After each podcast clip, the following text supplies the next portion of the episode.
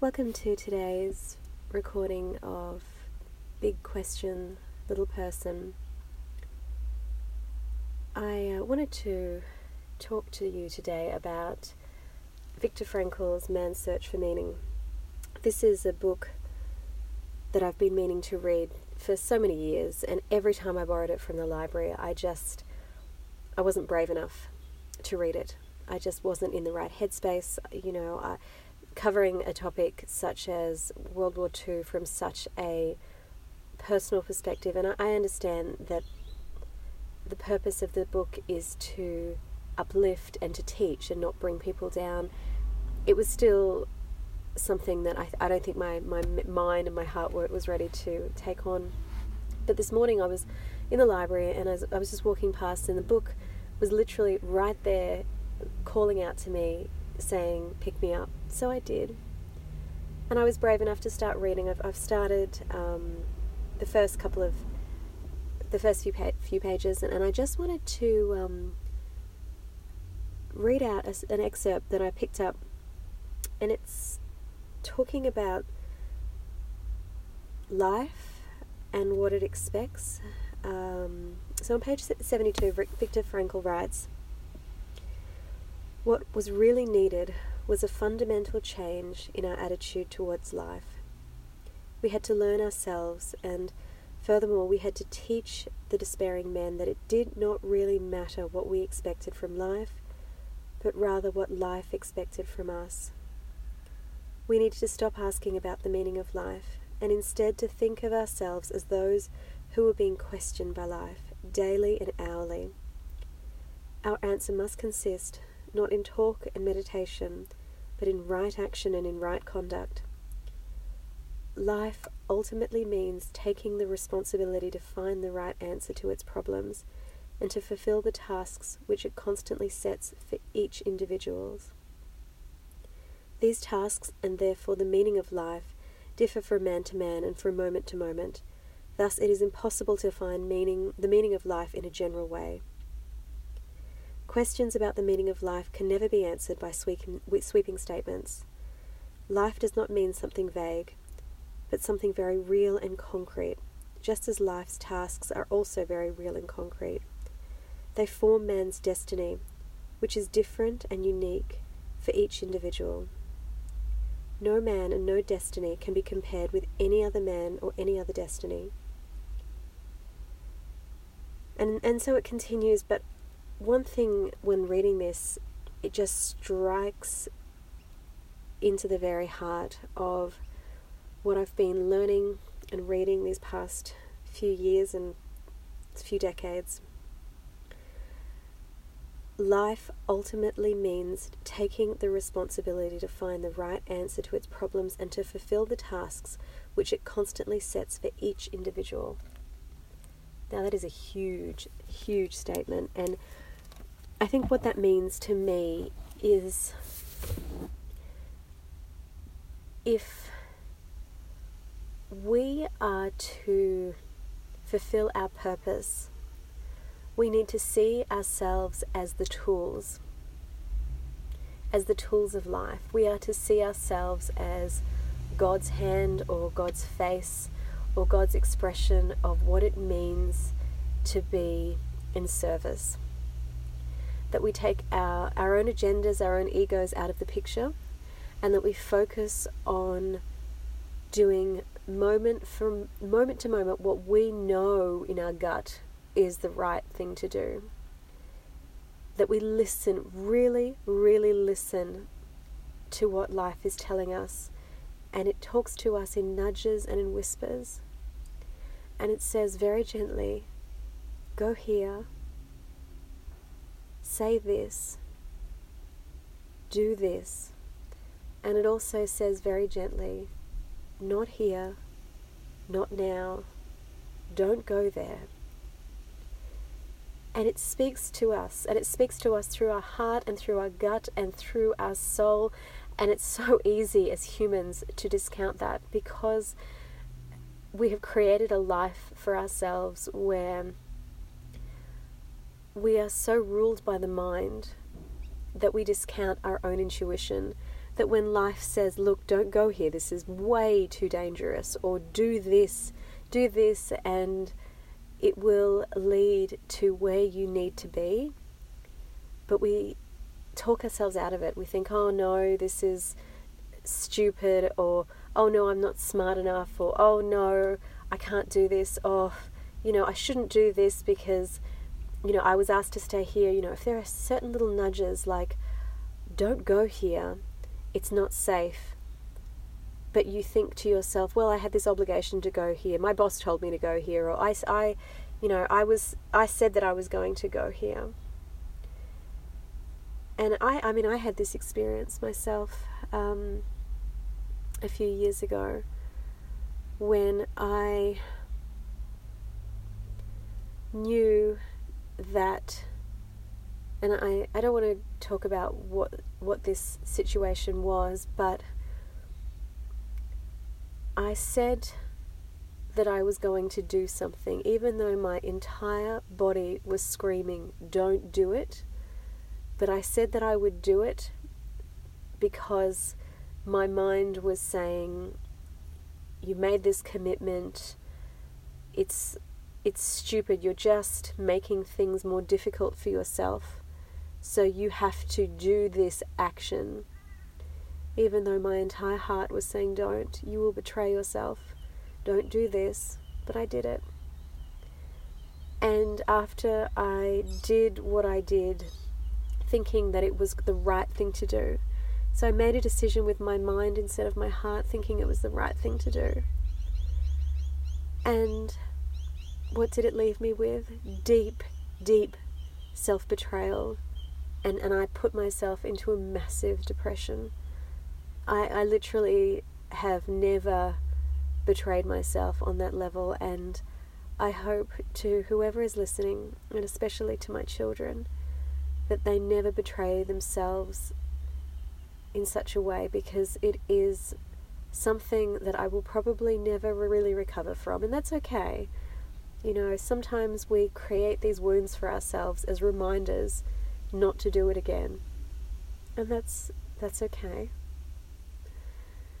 But if I go back to my point that we are the tools of life, life is not here to be our tool and to work for our selfish purposes. We are here as the tools of life. You know, I've, I've heard this expression that we are the dancer and, and, and life is the dance, but on the flip side, I've also heard that life is the dancer and we are the dance. And I, I, I get that now. I get that, that we are the dance, life is the dancer. We are just expressions and tools of life, and we get to choose if we're going to go with the flow, because of free will, we get to choose if we're going to go with the flow. And we get to choose if we're going to listen and pay attention because it's not about what we expect from life.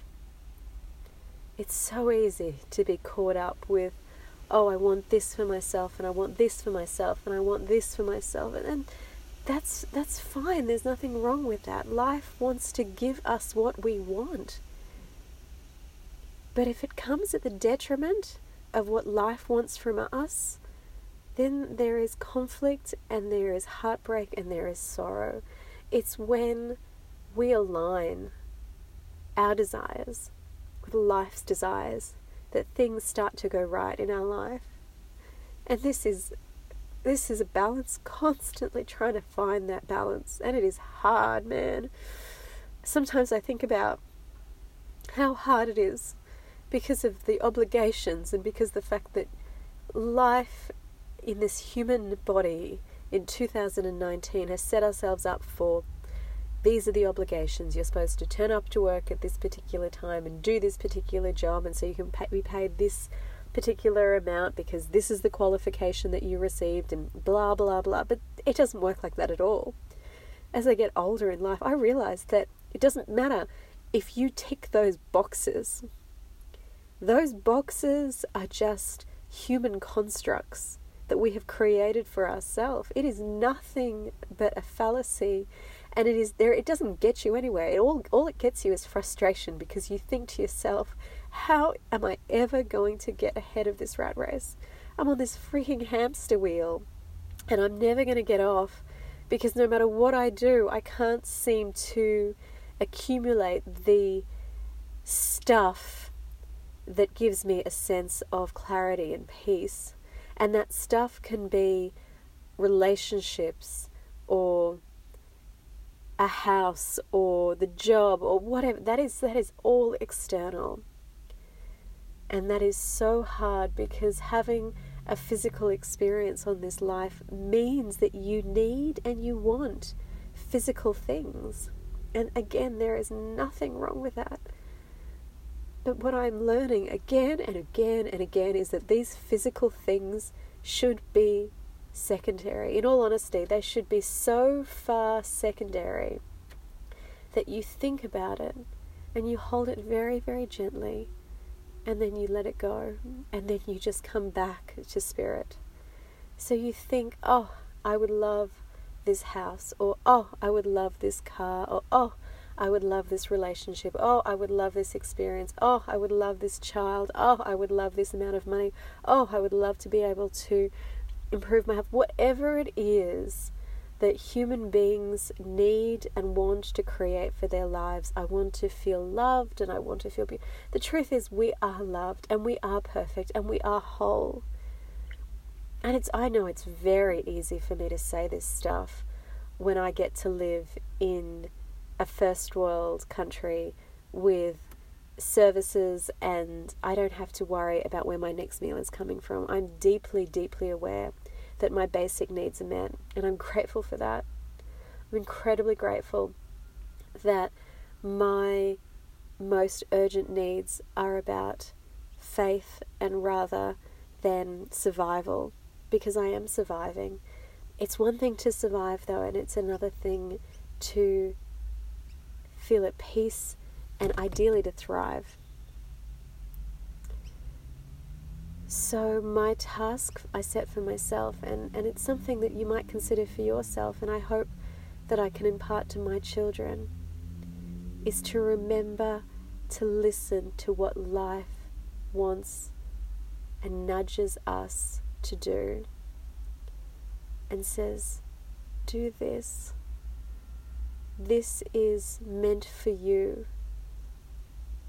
And not to compare ourselves to other people. It's so easy to go, oh, but she has this, I want this too, or he has this, I want this too, or why aren't I smart enough to get this? We did the same course at university and he's earning $50,000 more than me, or, you know, I'm just as smart as he is and yet he's doing better, or, or, you know, I can't get this relationship and I've done everything right and I've met all the right people, but I can't seem to to make those connections whatever whatever it is that we do to make ourselves feel less than but that's not our path. And that is, again, really hard because it's so distracting to be surrounded, especially in this world of social media where 24 7 we get constant news feeds sent to us.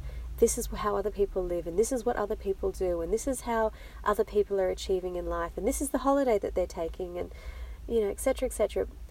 Now, two things there. One, that we have to remember that what people put on social media is just a tiny, tiny little snapshot of their life.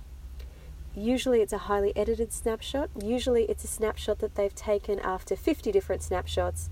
They've chosen one image out of 50, where 49 of them look average or terrible.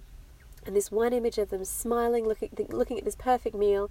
And while the meal's getting cold and it's sitting in front of you, you're thinking, oh, I wish I could do that but it's not real. And it's not important. It's not it, none of this is important. What is important is those nudges that life is sending. Because when you listen and align yourself with those nudges and act and listen and pay attention and then again act. You put your intention out there, and ideally, your intention is to li- align with what life wants for us. And I'm learning this. Every day I'm learning this, and I'm so grateful that I get to experience this. And I hope that these words heal. And I hope that these words can bring peace. And I hope that when we question ourselves, the answer is look within. So I hope you have a beautiful day. Peace be with you.